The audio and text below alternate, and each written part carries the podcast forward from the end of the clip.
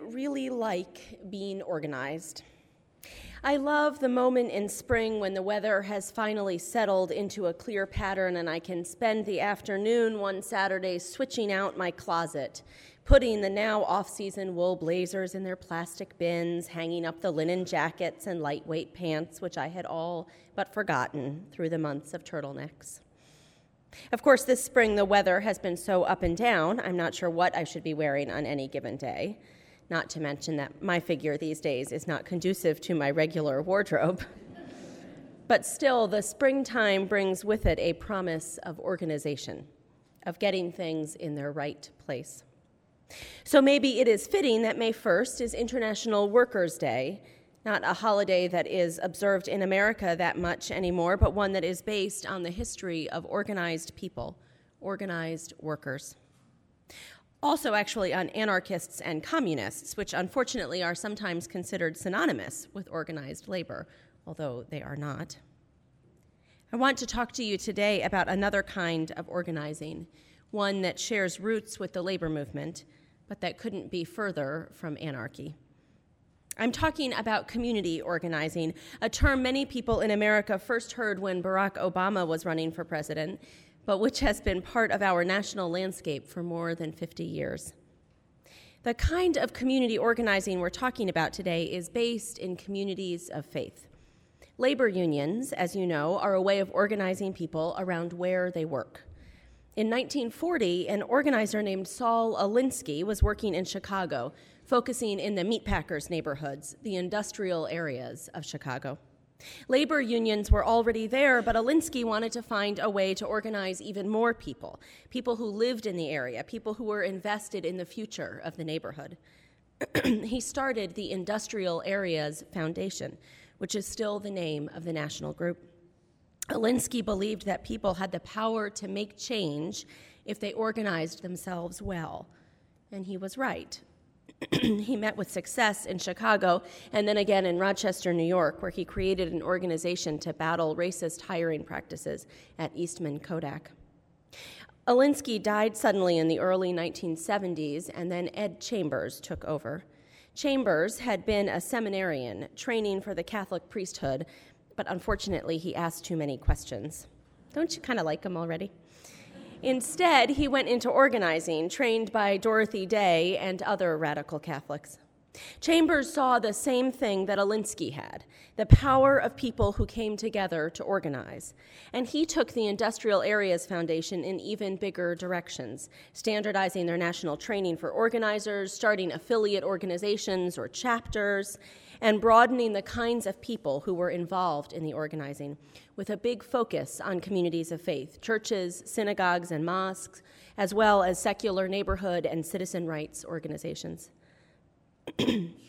Chambers wrote a book about this, which I recommend to you Roots for Radicals Organizing for Power, Action, and Justice. In it, he talks about the world as it is and the world as it should be, and the tension between the two. If we sink just into the world as it is, we've become cynical, giving up our hope to change things. If we live only in the world as it should be, we're pie in the sky, as Chambers would say, imagining that the injustice we see around us will change if only enough people realize it's not fair. Chambers thinks we need to live in the tension, work and organize in the tension, so that ultimately we have a chance of seeing at least parts of the world change from the as it is to the as it should be.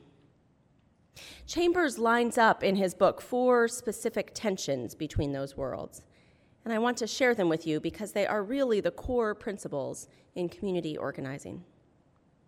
First, self interest versus self sacrifice. Lots of religions stress self sacrifice, putting other people before ourselves. But the reality is that we all have self interest. We all want certain things to happen because they are good for us. There's a reality of that's a reality of the world as it is, and Chambers thinks we should use that reality to create justice. Self interest is about, as Chambers puts it, self preservation, self recognition, self determination, and self respect. I think that honoring and understanding self interest is actually a principle that connects deeply with ethical culture. We talk a lot about affirming the inherent worth of every person, but what we sometimes don't get to is how we do that. Ethical culture teaches us that each person has not just worth, but a unique potential. That each person is special in some particular way, has something in particular to contribute to the world. And that our job as a human community is to make sure that each person is able to make their contribution.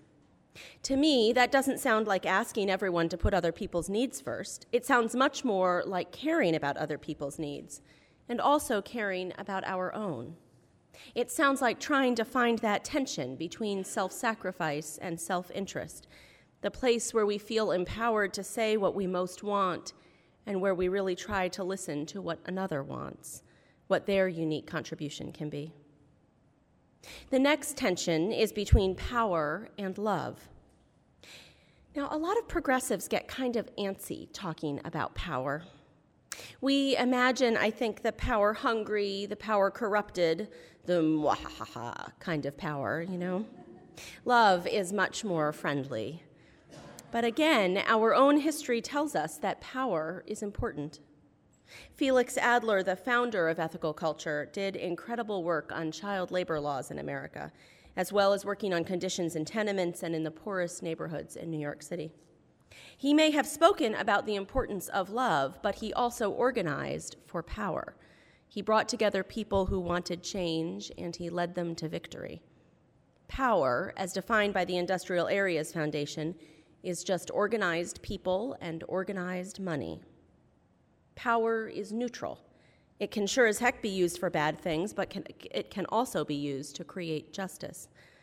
One way to think about the kind of power that we, we might want to see used is that it's not power over, that's the mwahaha kind, but power with, power of people working together in solidarity with each other. Chambers doesn't want to lose the importance of love, though. Loving one's neighbor, Chambers writes, is about respecting your neighbor's self interest and your own self interest. Again, a reflection of our ethical culture idea of bringing out the unique in other people and allowing the unique to flourish in ourselves. Chambers even quotes Immanuel Kant, who was an inspiration for ethical culture's founding idea, saying, as the philosopher Kant did, that one should never treat a human being only as a means to some ends. Chambers goes on, quote, Love means sustaining relationships in which the interdependence of one's own and others' interests is recognized and respected. This is love understood as a mutual, reciprocal process of give and take. Okay, so self interest and self sacrifice, power and love. The third tension Chambers talks about is between change and unity.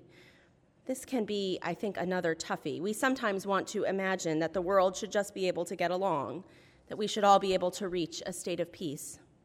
And that may be true in the world as it should be. But in the world as it is, we aren't there. You actually might have noticed that. And one of the key principles of community organizing is that getting to even a moment of unity will require a fair amount of tension along the way. Community organizers aren't afraid of creating that tension in just the right amount to lead toward lasting change. Again, this is about respecting differences, not glossing over them and pretending we're the same. Chambers ties this to the idea of civility, a word related in its root to that of citizen. He writes Treating someone civilly doesn't mean being polite, it means treating her or him as a fellow citizen as someone whose uniqueness must be respected and included, someone with whom one must converse, debate, seek compromise, and collaborate. End quote. It's through that kind of interaction, that civil work for change, that we do achieve moments of legitimate unity. They're just moments, though. Then we go back to realizing and acknowledging our differences. And finally, the fourth tension imagination and hope. This one is a little harder to grasp, I think. Chambers' idea basically is that imagination comes from what we know, what we can imagine because of our memories, because of the realities we've already experienced, while hope exists in a different realm, It's what we cannot yet imagine, but what we yearn to see. We have been talking a lot about hope here over the last couple of Sundays, about the importance of hope in a religious community. Chambers would say that hope must be married to imagination, that we can't just hope wildly or without reason, but we must hope in a way that is grounded in reality. Chambers talks about religious hope, which is based on the idea that there is something larger, even if it is just the movement of humanity working together, that gives us cause to believe in possibility. And about democratic hope, which is based on the idea that a citizenry united can accomplish greatness. Community organizing calls on both those ideas of hope and bases them also in action. So, what does that action look like beyond the theory on the ground? What do community organizers, and more specifically, the Industrial Areas Foundation, really do? People often want that answer to be issues based. They work on affordable housing, for instance, or they advocate for services to those battling poverty, or they try to get rec centers in neighborhoods where teens need them. And the Industrial Areas Foundation does do all of that. In fact, the local affiliate, the Washington Interfaith Network, does all of that, has done it over the past few years, and is doing it now. But not because it believes in those issues particularly. It has done that work because that's what it has heard is needed when it listens to its people, when it listens to the people of the neighborhoods and the churches and the citizens' associations. I want to turn now to the basic tool of community organizing, the core way that organizations like the Washington Interfaith Network figure out what to work on next. It's another reason that I think this work resonates with ethical culture, with this congregation. Because here's the tool they talk. Specifically, they have what are called relational meetings. These meetings are short, about 35 minutes, and they're not for chit chat or pleasantries or being polite. They're for finding out about another person. In a relational meeting, you might ask, What are you passionate about? What are you angry about? What in your own history makes you want to see and create change in the world? The meetings are about getting to know another person, to figure out what their unique contribution might be. Michael Gecan, an Industrial Areas Foundation organizer who wrote the book Going Public, said this When you develop the habit of doing individual meetings, you stop thinking of people as the poor or the rich or the establishment or even the enemy.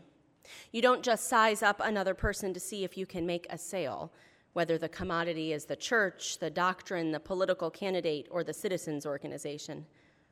You sit and listen you probe and challenge. Honestly, these kinds of meetings are a clergy person's dream. I love it when my day includes relational meetings because I know that they're going to give me a chance to get to know someone in a way that isn't possible during coffee hour or even a potluck. Some of you have been invited to have relational meetings with me or with West members on the community organizing team here. I hope many more of you can. It's a wonderful way to create real bonds, to know each other in a real sense. It is also a wonderful way to create action. Because out of those relational meetings, out of the information about what people are passionate about and angry about, what they want to change, out of that comes the agenda for work. The Washington Interfaith Network has had a priority recently of working on rec centers for youth, particularly in our ward, but also east of the river.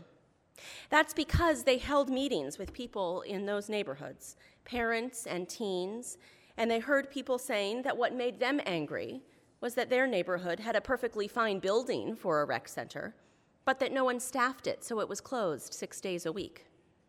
In one neighborhood, because the rec center was closed, kids that wanted to hang out there could actually be detained and arrested for loitering. Loitering at their rec center. Now, in the world as it should be, that's called hanging out in the place that the city built for you to hang out in.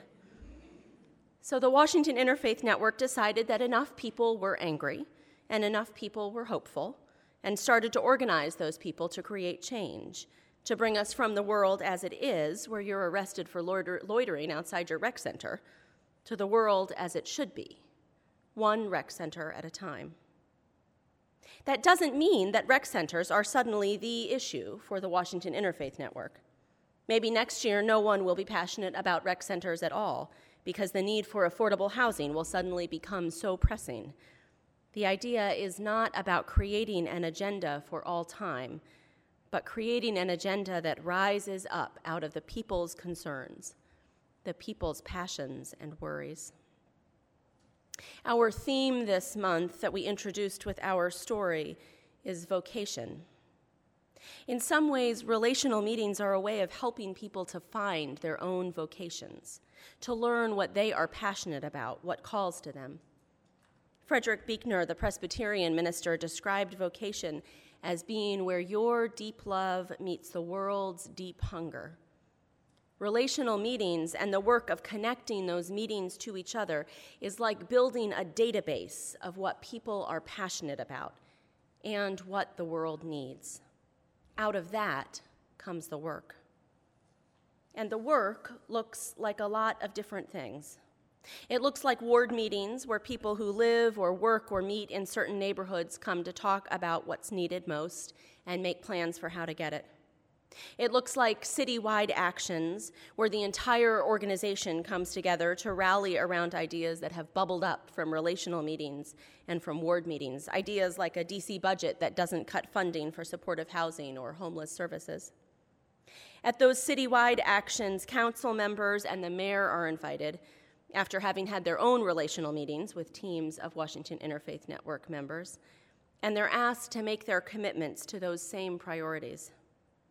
There is nothing quite like the buzz of a packed Baptist church filled with black folks and white folks from every ward in the city, and the whole place suddenly going so quiet you could hear a pin drop while one organizer asks the mayor, So, Mr. Mayor, can you commit to continuing funding for rec centers in Ward 4? Because getting to that moment came from the relationships of all the people in the room, all their passion and anger and hope. Which brings me to another question Who is in that room exactly? The kind of organizing we're talking about is often called broad based, bringing in as many different kinds of people as possible. As Chambers writes in his book, within our organization, citizens whose ancestors were born in the United States, Europe, Africa, Latin America, Asia, the Middle East, and North America collaborate as equal partners in the pursuit of justice and opportunity for all faiths, cultures, and classes. Within our organizations, Jews, Christians, Muslims, Hindus, and Buddhists join together to seek the well being of their cities. Within our organizations, people who believe in God, democracy, or both pursue matters of mutual interest. Well, that sounds great. But of course, each individual organization, each city's affiliate, has its own culture and tone. When folks from West started meeting with the Washington Interfaith Network, the tone there looked a whole lot like a big Christian revival gospel music and Bible verses and all. After attending citywide actions, we'd have to have two debriefings as a team one about what we had seen accomplished politically, and then another one about our own personal trauma at all that Jesus. I will be honest, it didn't seem like there would be room for us. But relational meetings work not just to create change in the city, but to create change in the organization too. We have been working at this for more than two years, showing up to ward meetings and citywide actions, meeting with staff organizers and with leaders from other congregations, meeting with rabbis from synagogues who weren't sure they'd ever want to be involved in that Christian thing, saying out loud who we are and what we believe over and over again. And we are seeing change. In the fall, I was asked to deliver the closing prayer at one of those citywide actions. Actually, it was the action I mentioned, the one in the Baptist church with lots of quiet people waiting to hear about rec centers except they changed the name to Closing Meditation for me. And they asked me if I would use as much intentionally interfaith language as I could muster. I pulled out all the stops. I think I mentioned God, Allah, Jehovah, and the spirit of life and love that we humans create together. Possibly I threw in a phrase or two of Spanish just to round it out.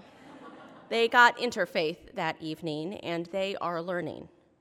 We are hearing the organizers talk about congregations, not churches. We are hearing the ministers begin their prayers with an acknowledgement of their own tradition, not an assumption that we all share it.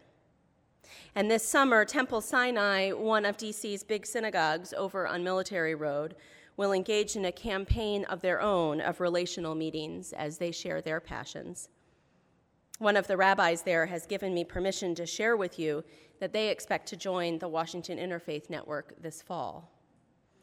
Part of Wes's vocation right now, I strongly believe, is to help get the Washington Interfaith Network even more interfaith. And we are doing it. Wes will have a chance to really think about that vocation and about our broader vocation, about who we want to be in DC, how we want to serve our neighborhood and our city at our spring membership meeting on May 22nd. There, the board will invite the membership to vote on whether or not to join WIN as an official member. We'll talk a lot more, and you'll get information in writing beforehand about what that would mean in terms of time and money and what opportunities it would afford us, too, especially about how it can pull in those of you who don't have time for endless meetings, but might have time to show up once a year at city council chambers and rally for supportive housing. I believe that this is a significant opportunity for Wes, one that resonates with our own ethical culture principles, with our desire to do more deed, more work in the world, with our hope to engage in multiracial, multicultural relationships, and with our hope to be known in the religious and secular landscape of the district, to be identified as a congregation that cares about justice and that puts our money and our feet where our mouths are. Those are all big reasons to engage in this work. I also want to tell you a little reason. I want to tell you why I engage in this because this work is not just about changing city politics or changing neighborhoods or even changing rec centers. It is also about changing ourselves. I first got involved in community organizing with the Washington Interfaith Network when I was a member at All Souls down the street. I was fresh out of college, full of plenty of book learning, but not a lot of experience. Suddenly, I was at meetings with other All Souls folks and with members of Sagrado Corazon, or Sacred Heart, the Catholic church up the street from All Souls. We were working on supporting tenants associations to change the deplorable conditions in apartment buildings, buildings that sat right next to fancy new condos with granite countertops. But we were also working to get to know each other. One person I met was Amanda de Leon. Perhaps about 60, she was a leader with Sacred Heart and a resident in one of those buildings. People started calling us Big Amanda and Little Amanda. I was Little Amanda, although, as I recall, Amanda de Leon was actually a couple of inches shorter. But she was much bigger. Much bigger when she stood up in front of the city council and demanded that the heat in her apartment work much bigger when she organized 50 people to go door to door asking residents how many rats they had seen that day. Much bigger when she led a prayer or a song on the bus heading down to Southeast DC for a citywide action that would include our residents' rights issue, as well as Ward 8's hope for regular trash pickup. Without community organizing, I might have passed Big Amanda on the street every day and not noticed her not known who she had the potential to be, who she was. By engaging with her, I was able to realize both the privilege of all the education I'd received and just how far that education took me, which was not as far as Big Amanda. It was a moment of realization for me, a moment of transformation. I learned to stand in solidarity, to listen, to sing along on the bus. As much as I love rec centers, that moment is why I organize. Call it my own self interest. I want transformation for myself as much as for the city. I want transformation for big Amanda, too, and I want to become more like her someday.